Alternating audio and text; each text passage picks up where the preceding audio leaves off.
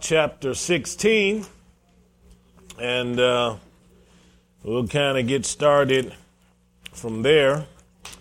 But praise God, good to see you. We'll get into the Word tonight. We'll look at a number of different scriptures.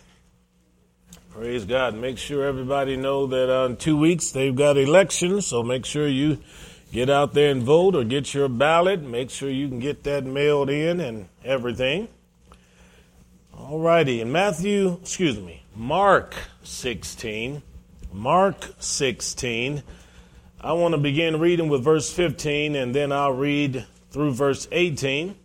But there's a little line in verse 17 that we're going to use as our launching pad. And he said unto them, Go ye into all the world and preach the gospel to every creature. He that believes and is baptized shall be saved, but he that believes not shall be damned. And these signs shall follow them that believe. In my name they shall cast out devils, they shall speak with new tongues. They shall take up serpents, and if they drink any deadly thing, it shall not hurt them. They shall lay hands on the sick, and they shall recover. Now, in verse 17, in that that B clause, it says, In my name they shall cast out devils. And so tonight we want to teach you on Satan. We want to look at what some scripture says about him and also to show you how we have authority and power over the devil. Now, this is what Jesus said in verse 17. And again, it says, These signs shall follow them that believe. So let's have a word of prayer. Father, uh, we do thank you for another opportunity to gather. We consider this to be a privilege to be able to talk about your Son and to open up the Word of God. We pray, Lord, that you just let the light shine on all of our hearts, give us all ears to hear, and help us to walk away with some things clarified. We are so grateful that your Son came and died on the cross for our sins and was raised from the dead. We love you and praise you in Jesus' name. Amen. Amen. Now, this is a, a, topic that is shrouded in a lot of mystery for people because there aren't a lot of churches or pastors that will e- even take up the subject of the devil, let alone Satan, and talk about him and look at some of the things that the scripture says. In fact, many people have been taught consistently when they read the scripture that where they see stories where the devil is involved, they'll say that those things are no longer applicable today. Some people act as though these were stories for an ancient time for a people that weren't as advanced intellectually as this generation. And so they teach people as though all of the kinds of afflictions and problems you read about in the Bible that there's not a devil that's behind it anymore. And so they take a more historical approach to the Bible. They'll say, well, there is a story about a serpent that deceived Adam and Eve, but you can't really believe that was a serpent or a devil that did that. Well, they'll say, well, of course, you know, in the end of the book in Revelation, it talks about that great dragon, Satan uh, being cast down out of heaven. Well, you can't really believe that those things occurred. Well, that's a terrible way to learn the Bible. But there are millions of people who certainly have been instructed in that way. And so we, we really want to look at this in a different way. And I want to begin by telling you that the last chapter of Mark, beginning with verse 9, is a set of passages that in most modern Bibles are deleted. So the average Bible that was made, I'd say after the 1940s, if it has verses 9 through 20, then it's likely that they'll have some little statement next to them that says these weren't in the oldest manuscripts of the Bible, or they'll be bracketed so that you won't have any belief or faith in them at all. But I just want you to know that the early church and the apostolic fathers and the church fathers cited these verses repeatedly. And the manuscripts that the uh, newer versions have based their New Testament on are manuscripts that were not even in circulation in ancient times. We don't even have a record of anybody who even used these things. In fact, a couple of them they found in a wastepaper basket in a monastery in Egypt. That's what I mean when I say no one used them. They weren't even valued. However, verse 17 is part of the original canon. It's certainly an inspired text that comes from the mouth of the Lord, and he's speaking specifically about devils that can be cast out. Now let's go to Job chapter 1. That's right before the book of Psalms. We know that the adversary makes his appearance in the garden. We know that to be true, and that is factual. God had a conversation with him, even cursed him.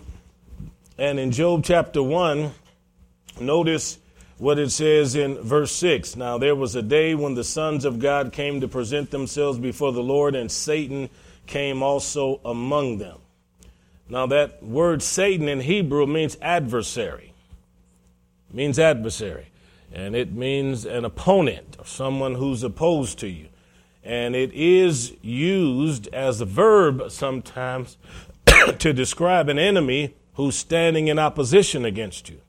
So, like in Numbers 22, when it talks about Balaam and it says the angel came and stood in the way as an enemy. Remember the story of Balaam when he had the donkey that spoke? He and, he and the donkey were trying to go by, and there's an angel standing there in the way. And the Bible says the angel stood there in the way as an enemy. And the Hebrew word for that word enemy is Satan. That is to say, he took a posture that was opposed to Balaam's progress on that donkey. But I do want you to know, as you can see from Job 1, verse 6, that Satan himself is a spirit and he's a real entity. So we're not talking about a figment of somebody's imagination. And we're not just uh, talking about a, a, bad or evil influence. We're talking about a spirit that has abilities. We know he has abilities because in verse 6 you can see that he wants to be right in the middle of where God's people are, whether they're angels or people. He wants to be right in the middle of what God is doing. And in uh, this setting, he told the Lord, I've been roaming the earth looking for people I could bring problems to. So Satan is looking for prey. He's a predator. And he's looking for people that he can overcome, overwhelm, tempt, try produce difficulties because he does not want God's people to walk in obedience to the scripture. So the devil hurts people in general, but he wants to lead God's people into disobedience in particular. I mean, the devil loves to see little babies born that are twisted and crippled up. He, he loves to see elderly people that are just so bent over they can't hardly stand. The devil loves to see homes that are torn apart, ripped to shred with, with nothing but uh, strife and discord. And of course, he'd do anything he can to get into a church to produce all kinds of disharmony and uh, strife in the middle of that. So, Job 1 and 6 shows us that he's actively trying to get involved with what God wants to do. There's no doubt about it. Now, let's go to Matthew chapter 4, first book of the New Testament. We'll be looking at a number of scriptures. Matthew 4. And notice the temptation of Christ, the first 10 verses. In verse 1, Jesus was led up of the Spirit into the wilderness in order to be tempted. The Holy Spirit that filled Jesus' life led him down a particular path so that the adversary could get to him. That, that's a very important principle to know when you're walking with God because God doesn't put you in a bubble where you can't be dealt with or tempted by the adversary. You, you live in a world filled with sin, you live in a world filled with sinners, and you can't experience temptation if the devil can't get to you. Remember that. You can't experience temptation if he can't get to you. So, we, in order for him to get to you, though, it doesn't necessarily mean he's got to lay his physical hands on you and attack you the same way that he attacked Job. Because, unlike in Job's situation, you'll see here in a little bit, God has given us some powers of resistance. when it comes to the adversary. But in Matthew 4, verse 1, the temptation is about the adversary coming to him. Verse 2, Jesus was out there for 40 days and 40 nights. Verse 3, the tempter came to him. That means the tempter knew Jesus was in this wilderness. And he came to him. And then verse 4, you can see where he then opens up his mouth and and uh, he's talking to uh, the Lord, but the Lord rebukes him and said, Man won't live by, by, by bread alone, but by every word that proceeded from the mouth of God. So the adversary, then, in this aspect, he has certain knowledge of God. We know that. He, he can quote the scripture, he understands how that operates. You can see also in verse uh, number six, he quotes the word of God. He's quoting a psalm there. He said, If you just throw yourself down, the angels will come. So he understands the ability of angels. He understands the power of angels. He knows that they're at the beck and call of God and that they should be looking after him. But also you can see in verse 8 and 9, he says, all of these kingdoms and their glory will I give if you bow down and worship. So Satan knows about the different nations of this world. Yeah, he's actively involved with empowering certain kings and leaders in uh, these areas. And he definitely, according to verse 9, he wants worship. That's an amazing thing to think that Satan would be interested in that. But even when you get into the book of Revelation, you'll see that so much of what the beast, the false prophet, and all of that are involved with has to do with bringing people to a place of the worship of the dragon. So Satan desires people to humble themselves in his presence. But notice verse 11. It says, Then the devil leaves Jesus. So he will leave. Did Jesus ever yield to any of these temptations? No. And, but it does say here that the devil left him. So now, in James chapter 4, verse 7, here's what it says Submit yourself to God resist the devil, and he will what? Flee from you. See? You resist the devil, and he'll flee from you. And you can't expect God to do the resisting for you. In fact, in Ephesians, it says, give no place to the devil. That's something you have to do. It doesn't tell you in the New Testament for you to pray about God keeping the devil from getting at you. Now, when we get further on into the book of Peter, then Peter says that we have faith. And he says we're supposed to resist the devil steadfastly in our faith because he's like a roaring lion roaming about looking for a prey that he can devour. And as you know, most predators, they love the kind of prey they don't have to work too hard to get. So there's one that's feeble, or sickly, they'll pounce upon it and destroy it. If there's one that can't keep up with the herd, they'll pounce on it and destroy it. And so, as a Christian, then, if the devil looks and sees that inside of one of us there's bitterness, unforgiveness, we're angry with someone, so then we break away from the sheepfold. Then that predator, he comes and he looks to devour Christians. And there have been plenty of Christians who have been overcome by the adversary simply because they allowed their insides to become poisoned with something. And then before you know it, here comes the devil, and he's doing everything that he wants to do, wreaking havoc in somebody's life. But again, give no place to him, the Bible says. Resist him, and he will flee. Well, you say, well, Pastor, I've, I've done that before, but it doesn't seem like the devil goes anywhere. Well, remember, he came to Jesus, and Jesus resisted him on three occasions you have here and then eventually he did leave. I don't know how many times the devil will come and tempt you about one particular thing. I just know that every time he comes, you're supposed to say no. And it's within your ability to say no. The scripture says that there's no temptation that's come to you except the temptation that is common to every human being. But with every temptation, God makes a way of escape. What's that? An exit sign. There's the way for you to get out of here. And, and, and that's a very important thing. Now let's go to Luke chapter 10, the fourth, excuse me, third gospel, Luke chapter 10. And let's see something else here. We're talking about Satan. And in Luke 10, this is where Jesus gives 70 disciples power to go around Israel and to preach. But notice in verse 17, the 70 returned with joy, saying, Lord, even the devils are subject unto us through your name.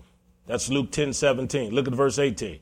And he said to them, I beheld Satan as lightning fall from heaven.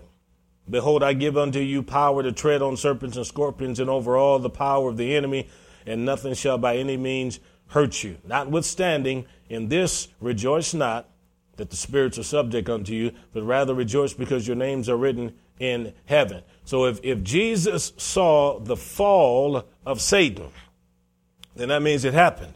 And if Jesus saw it, then he was well positioned to see his fall and his decline and being thrown down here. And as the, as the Bible teaches us, the devil and a third of his angels were kicked out. See? Imagine that. that. To think that God would create angels and Satan could talk enough of them into following him down a terrible path that all of them would then be kicked out of heaven. But Jesus said, I have direct knowledge. I saw this. That's what he said. Very well positioned. So then, if, if Jesus saw the fall, and then he turns around and tells the disciples here in verse 19, I'm giving you power, then we should understand that he's in a position to impart that power to his disciples. If, if he didn't give them any power, they wouldn't have come back rejoicing in verse 17. Otherwise, they would have just been out there traveling and going around doing everything they were doing, and nothing would have happened. You remember the story of the, the ones in the book of Acts, and it says that uh, they were running around trying to cast out devils like Paul and they came upon this this guy, and uh, they they're in there trying to cast the devil out of him. And it says that man he rose up and uh, he jumped on them because he made it very plain he wasn't afraid of any of them. And it says that he jumped on the men and beat them so bad that they left without their clothing. See, left without their clothing. Now that's that's pretty embarrassing if you, are calling yourself trying to set somebody free and then you're the one running around looking for liberty. And, that's exactly what happened in that, in that book. They said, look, we, uh, we, we know who Jesus is, but, but who in the world, who in the world are you? And so, as a Christian, then, we've got to understand that any power that we have, we have as Christians because we're connected with Him. And as the Bible says, these signs shall follow them that believe. It doesn't say these signs shall follow them that are apostles. And it doesn't say these signs shall follow them that are preachers. But Mark 16, 17 says these signs shall follow them that believe in that, in that particular area. So the devil then was cast out of heaven. And so the Lord gives us power to cast him out here on planet earth. Now look at verse 1.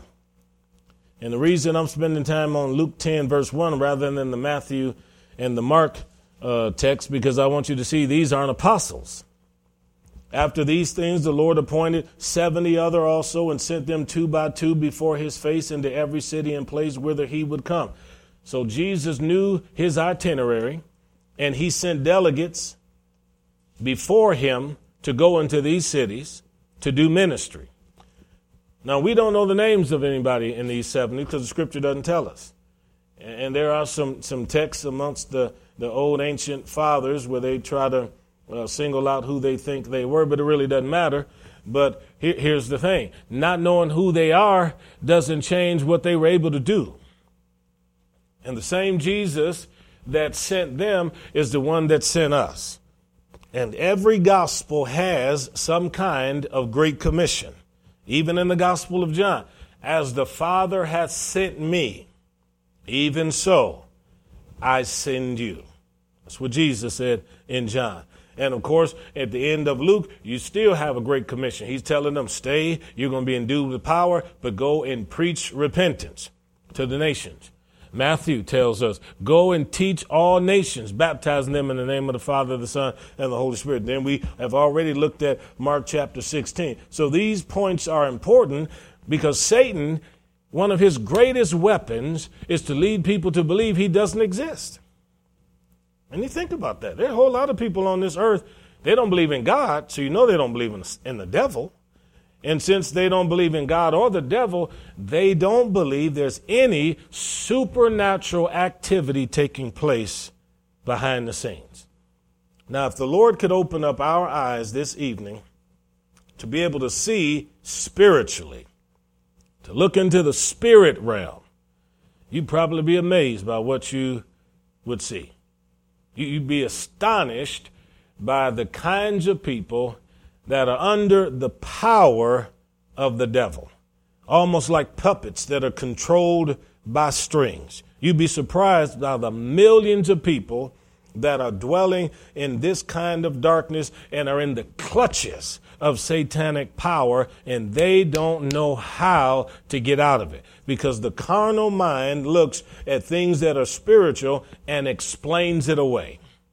And you find this oftentimes in commentaries and sometimes in study Bibles.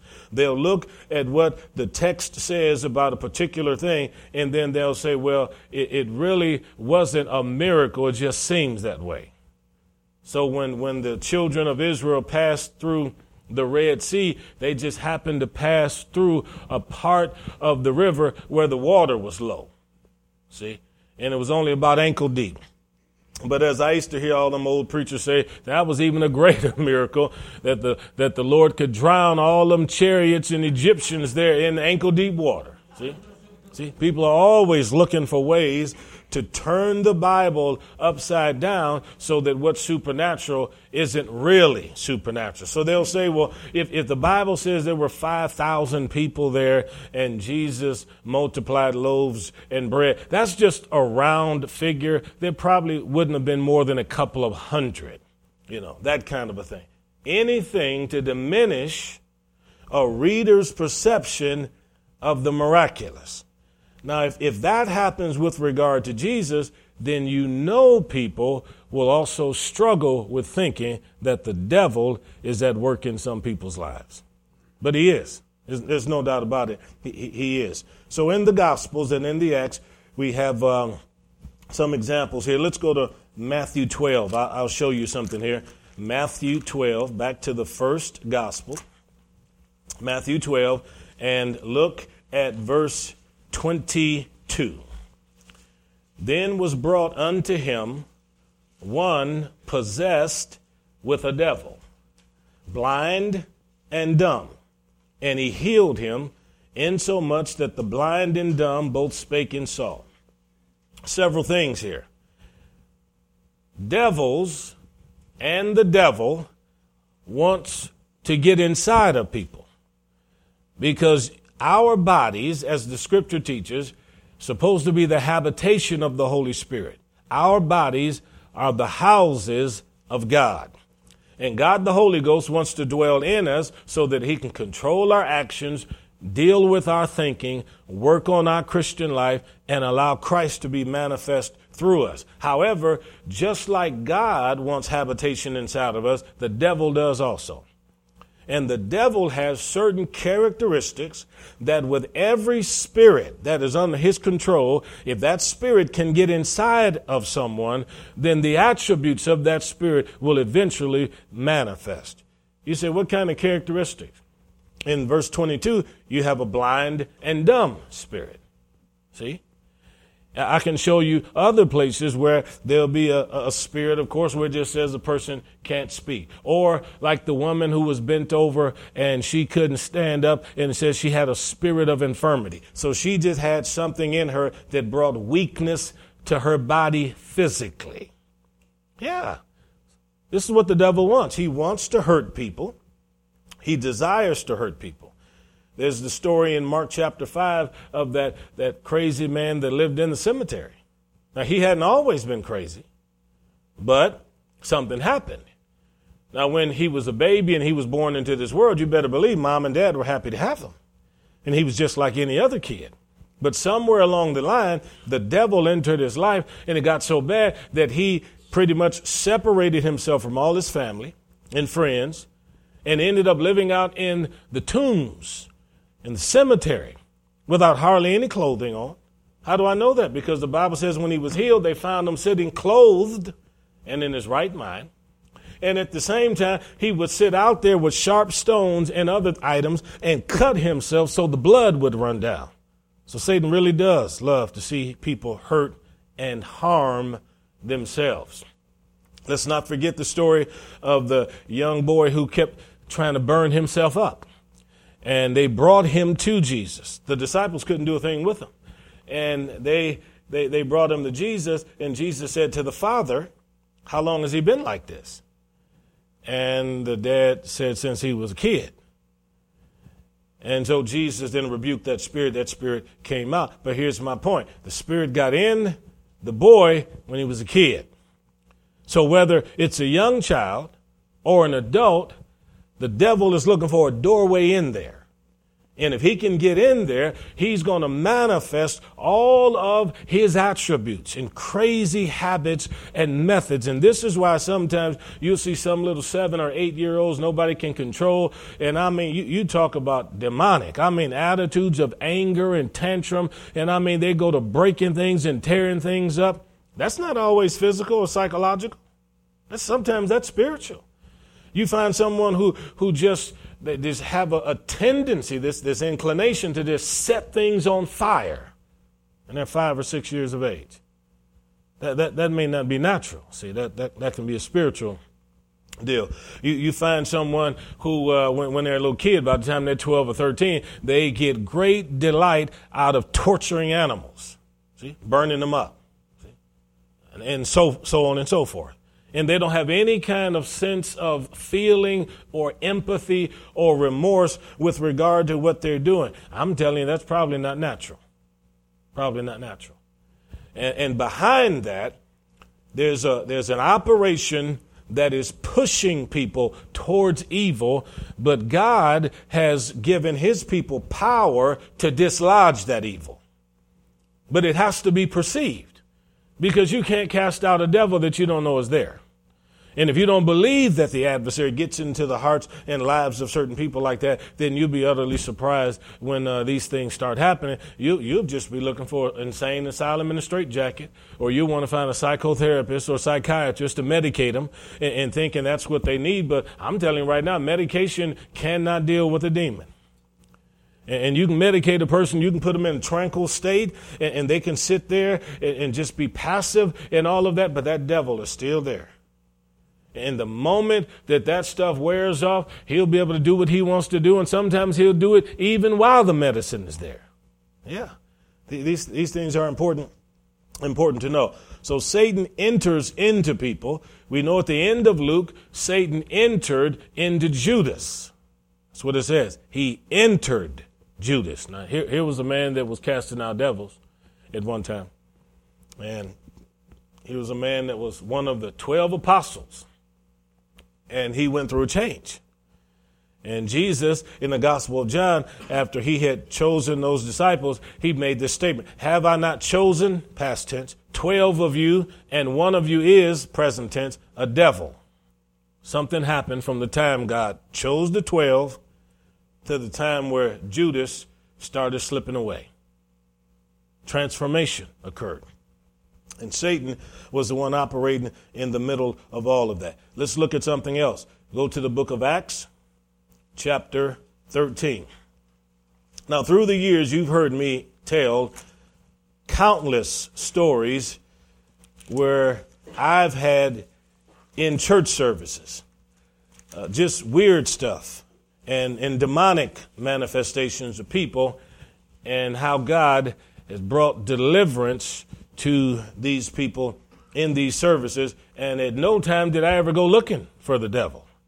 I, I didn't go running around trying to make something happen. These things just occurred, and I'll share a few of them again with you here in a little bit. But in Acts chapter 13, notice verse number 8. See, Paul is on the island preaching the gospel, trying to lead some folks to Christ. But Elymas, the sorcerer, how many of you know sorcery is wrong? Black magic is wrong. It's good to know that, especially now with October 31st coming up. Because most of the United States of America, they love October 31st because they see that as a time of celebration. But for us who are Christians, uh, we, we don't do the whole Halloween. What we do is Reformation Day because October 31st is Reformation Day. That's also the day that Martin Luther he put those papers up there on the on the door of that Catholic church and said there're going to be some changes around here and they're starting right now. So Reformation Day is important for us that, that are believers. But but this sorcerer here, he tried to resist Paul, seeking to turn the deputy from the faith, because Paul was witnessing to this deputy. And in verse 9, Paul, who's also called Saul, he was full of the Holy Ghost. He looked at him and said, you who are full of all subtlety and mischief, you child of the who? Devil. You enemy of all righteousness, will you not cease to pervert the right ways of the Lord? So I want you to understand anybody involved with witchery, anybody who, who, who says that they are a licensed practicing warlock or something like that, you're talking about somebody who's given themselves over to the devil. Absolutely when, when Mr. Anton LaVey started that, that uh, satanic church, he just had a lot of foul and vile and vulgar initiation ceremonies that people had to go through just to get into that. I'm talking about uh, uh, men and women having to get together and in that satanic coven, everybody physically having to be with one another, changing partners, iniquity, you see? That's the devil. He comes to debase what God came to redeem. The devil comes to tear down the very thing that God is trying to lift up. So look here at verse, verse 11. The hand of the Lord is upon you, and you'll be blind, not seeing the sun for a season. And immediately there fell on him a mist and a darkness, and he went about seeking some to lead him by the hand. So verse 11 shows you plainly that the power of God is greater than the power of the devil. And you as a Christian should never be afraid of the devil or of people who worship the devil. If, if someone were to come to me and, and they said, you know, Pastor Darrell, with some of the things that you teach and preach, you, you've angered uh, some of the people that hold seances. In, in, some of these cities, or there's somebody in town that practices Wicca and they're unhappy with you, so they wanted me to tell you that they've made a, a doll. And, and the doll is, is, is shaped like you, and, and they painted it to have your color, and, and they're just going to stick needles in it until you have pain in your body. I'd laugh in their face. And that's exactly what you should do also. We are not afraid of the powers of darkness. And God has not called us to have a spirit of fear. We recognize the reality of evil and, and witchcraft. I mean, even Moses saw it up close and personal. He had that staff, he had to go to Pharaoh. He threw that staff down in front of Pharaoh. That thing turned into a snake. And then, of course, uh, then the Lord told him, after everybody looked at that and they were in shock, said, reach down and grab that by the tail. Now you know some of you ladies and men wouldn't have did that. The moment that thing would have became a snake and you'd have heard that voice that said, grab it by the tail, you'd have said, get behind me, Satan. No, but, but Moses reached down there, he grabbed it, it became a stick again. And those, those Egyptian witch doctors said, oh, is that all you got? And the Bible says they did the exact same thing. And they threw their sticks down and their sticks became snakes. Now they did that at the same time Moses was down there slithering around. And the Bible says that the stick that Moses had thrown down that became a snake, it swallowed up those witch doctors, snakes that were Egyptian. So that tells me that the truth of God will always consume the lies and deceptions of other things. Don't ever be afraid of the devil. And don't be afraid to talk about him. There's some people say, oh, no, you just, you know, they talk about it in hushed tones. You, you got to be careful. You know, you say, you say things like that, then bad things will happen to you. you know. when, when I was a little kid, I had a friend down the street. He said uh, they were going to have a Ouija board. And so, sure enough, they got that Ouija board, and, and my friends who went over there, they told me about it after. They said they were all sitting there, and they said they they moving that little thing around and, and just acting like a, something is going on. And said, and pretty soon it looked like that thing was just moving on its own with their arms and all of that. And, and everybody started hearing voices. I, I don't doubt that that stuff can happen because the devil's looking for a medium. He's looking for somebody through whom he can speak. But I also know that if I would have been there, I would have said, in the name of Jesus, come out of him. And that would have been the end of it. You have to believe you have been given power to resist the adversary, and you have to see the devil as an enemy the same way you would someone breaking into your home in the middle of the night. You don't get up and make cookies and milk for them. And you certainly don't throw out no welcome mat for them and say, please, oh, please come on in. Let's sit down and dialogue. There's nothing to dialogue about. You dislodge him, you uproot him, and as Jesus said, you cast him out. Can you say amen? It's true. Okay. So then Acts 13 tells us that in Acts 16, verse 16. Notice now 16, verse 16. They were going to prayer, and there was a young lady possessed with a spirit of divination. So she was like a, a uh, psychic, you know, somebody with a familiar spirit. People went and stood before her, and then she could kind of tell their fortune and whatever. And so it says they brought, she brought a lot of money to the people that controlled her and she was a prophetess, false prophetess. And Paul, in verse 18, because this woman was following behind him and, and, making statements, he was grieved and he said to the Spirit, not to the girl, but to the Spirit, I command you in the name of Jesus Christ to come out of her. Now that's the fulfillment of, of, of Mark 16, 17. In my name. Now he couldn't have done that by saying, in the name of David, come out of her. No. He couldn't have done that if he would have said, in the name of Matthew, come out of her. But in the name of Jesus, that's a powerful name. And that's where you can see in that same hour he came out. So it doesn't always happen instantly, but it does happen. Within that 60 minute period of time, this little girl was delivered. I was listening to a guy one time tell a story, and it was basically based on um, Acts chapter 19, where it says that there were certain cloths that were taken from Paul's body, verse 11 and 12.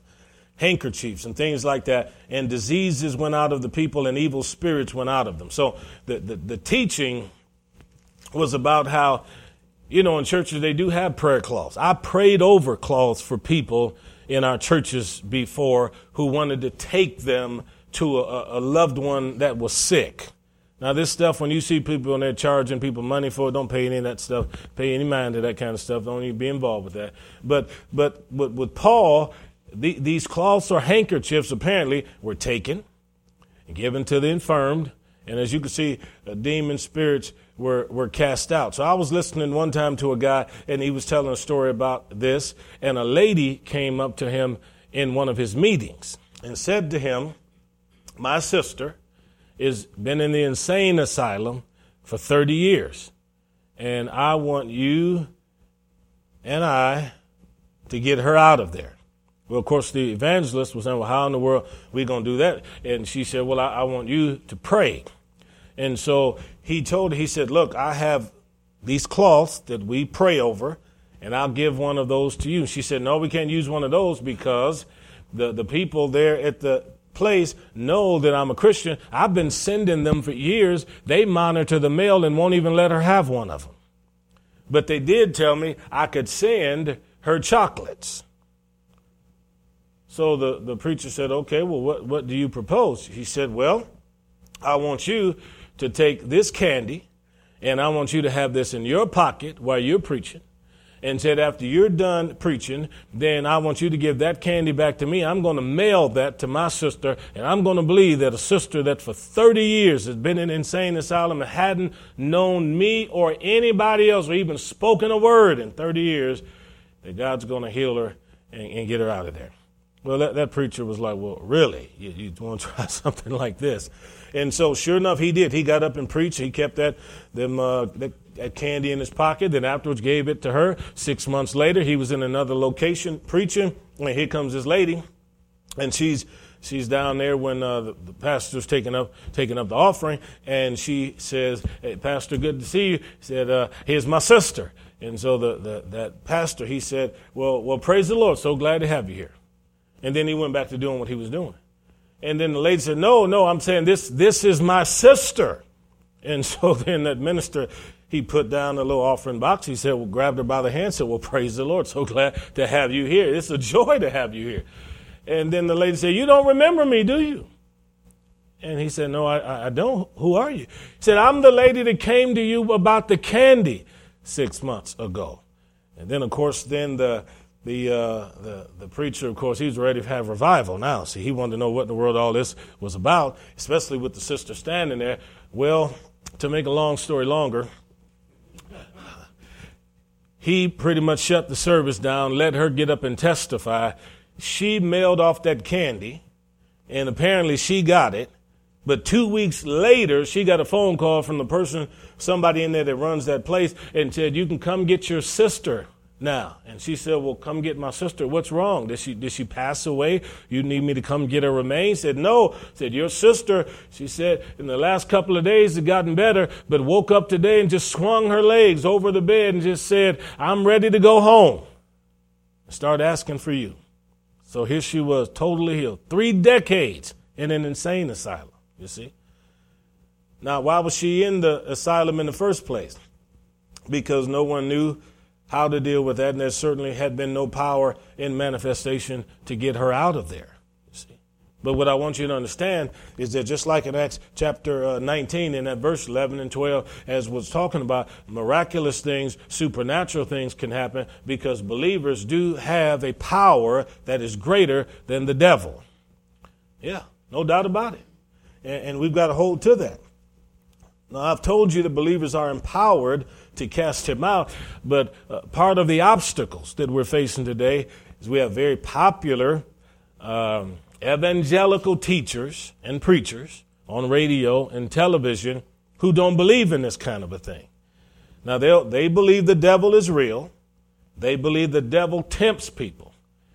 But if somebody has some kind of substance abuse problem, they're never going to pray for them to be delivered in a supernatural way. They're going to ship them off to some AAA self help class. Or if someone is having some mental uh, instability, then they're, they're certainly not going to pray and ask God to heal their, their mental faculties. They're going to say, you need to go see a psychologist or psychiatrist because this is what a lot of preachers do. Because even though they say they believe in the devil, they don't believe that they have power today to deal with this. And I understand that. Uh, most of them uh, do ministry in a very controlled environment. That is to say, they preach in a sanctuary with anywhere from 50 to 5,000 people or more. And they go home and they stay in a nice house. They're ministering to well educated people. Sometimes people who may have other issues personally and privately at home, but they would never see it as a demonic situation.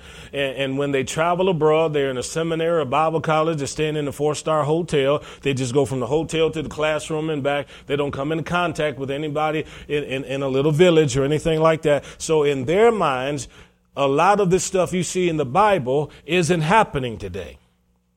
But the stuff you see in the Bible today, we see this stuff in America. We see this stuff overseas.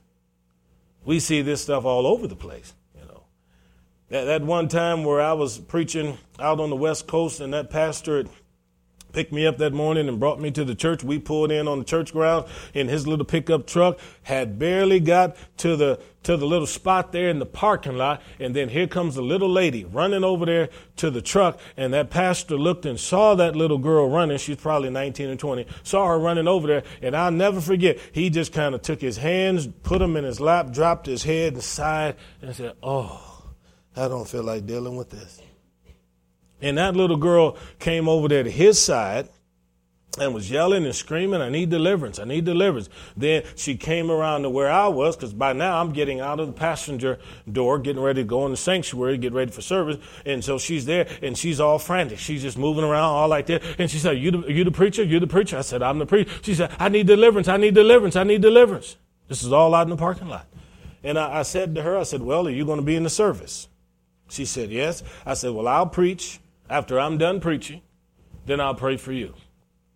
Well, to give you the back end of the story uh, now, uh, this little girl uh, was a prostitute and was on drugs and was absolutely full of the devil just just all kinds of things she had done in past services in that church and in that area. They just didn't know what to do with her. So I get into the sanctuary, they crank up the service, and when it's time for me to preach, she's just all over the place. I mean, she's just uh, just frantic. You would have thought that you know she had some kind of what do they call it, ADD or something like that, but she's just moving all around and was a total distraction the whole service.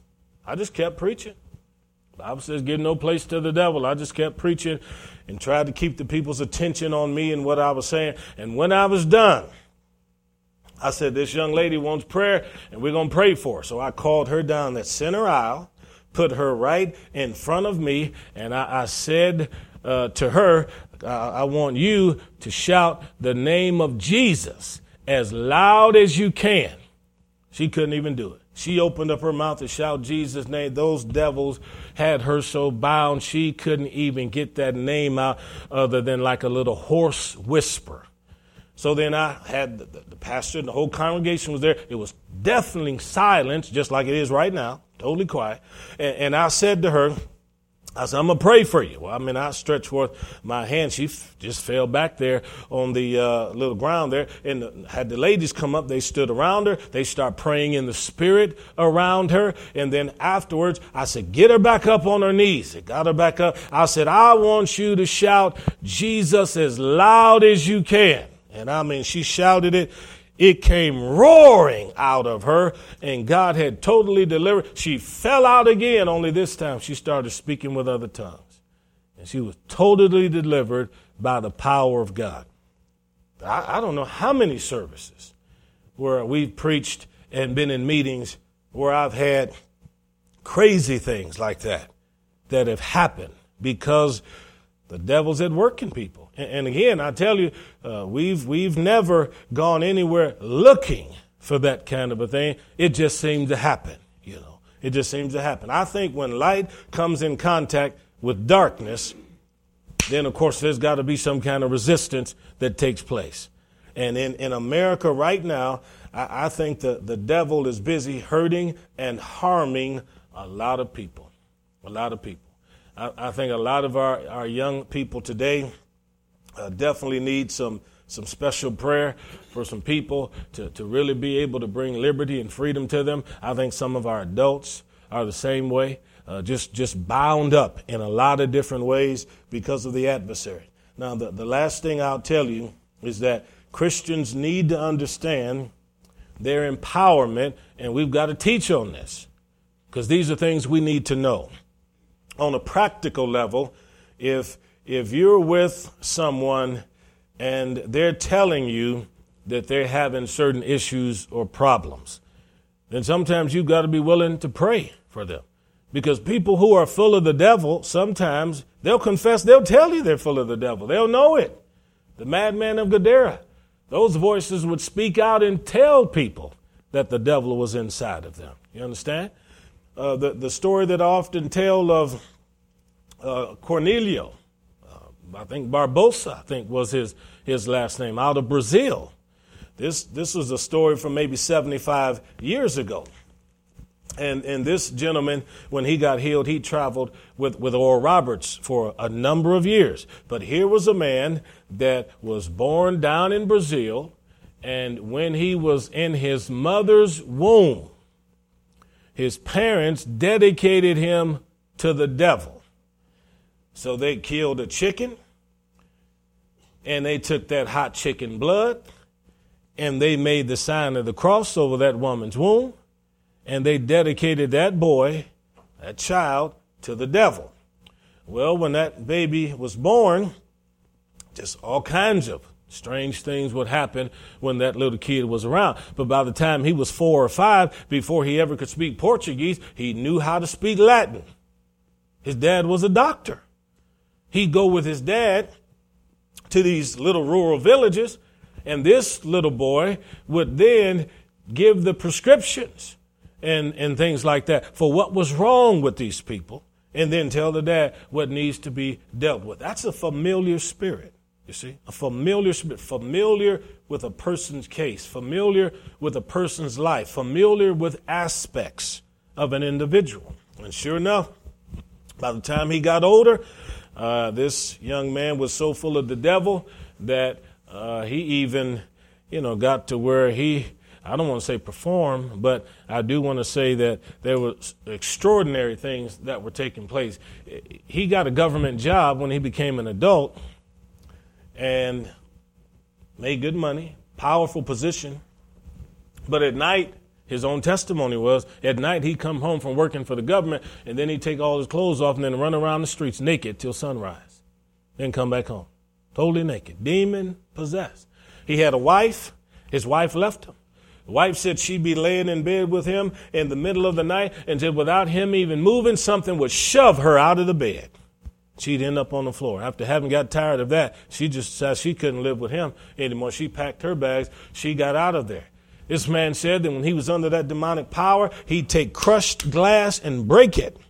And then he'd turn around, put handfuls of that stuff in his mouth. Never had any kind of problem, never had any kind of difficulty. Totally full of the devil. But there was a Methodist preacher who lived in the vicinity who knew about the name of Jesus and the power of God. And that Methodist preacher came and set that man free. And he traveled around South America and here in the United States telling his story so that people would know how he was delivered and freed. I had a roommate one time in, in Jordan. His name was Bob. And Bob was a, a radio tech. Very good at what he did, and also flew helicopters. And he, before he came to Jordan to learn Arabic, he had lived in Africa. Can't remember which country, but I know he lived in Africa because I'll never forget this story he told because because of this story that he came to Jordan to learn Arabic.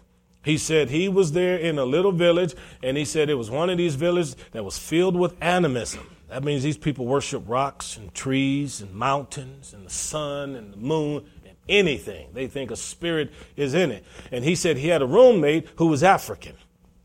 And he said them Africans, they love to beat them drums and them tom toms and, and, and, keep rhythm, and everybody would dance all throughout the night, you know, around the fires and stuff like that.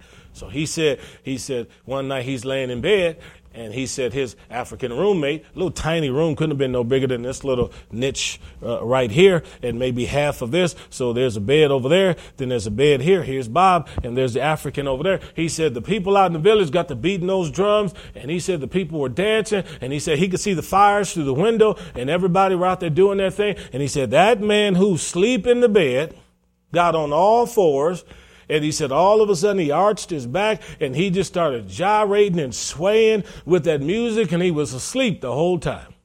The whole time he was asleep. And he's going through all of this, and he's doing all of this, and his body is jerking and all of that. And so I said, Well, Bob, what did you do? Did you get up and did you cast the devil out? He said, No, I pulled them sheets over my head. And he said, The next day I got up and told my boss I'm leaving here, and I came here to study Arabic. That's what he told me. See? So he, here's a man who didn't know anything about the demonic, had it right there six feet away from him, didn't have any knowledge about how to cast the devil out, but he saw more in a few hours than some preachers in America will ever see. See? So all I'm saying to you is God has called us to be strong in him and in the power of his might. Don't be afraid. There's somebody in you that's greater than he that's in this world. Amen? Amen. Let's pray. Father, thank you for the power of the blood of Jesus. Thank you for the knowledge that you placed in your word that we can impart to people and receive. And Father, I pray that on any occasion when we need to use the name of Jesus, that we would use it courageously and we would trust that something wonderful is going to take place by way of deliverance. In Jesus' name, and everyone said, Amen, amen, amen, amen.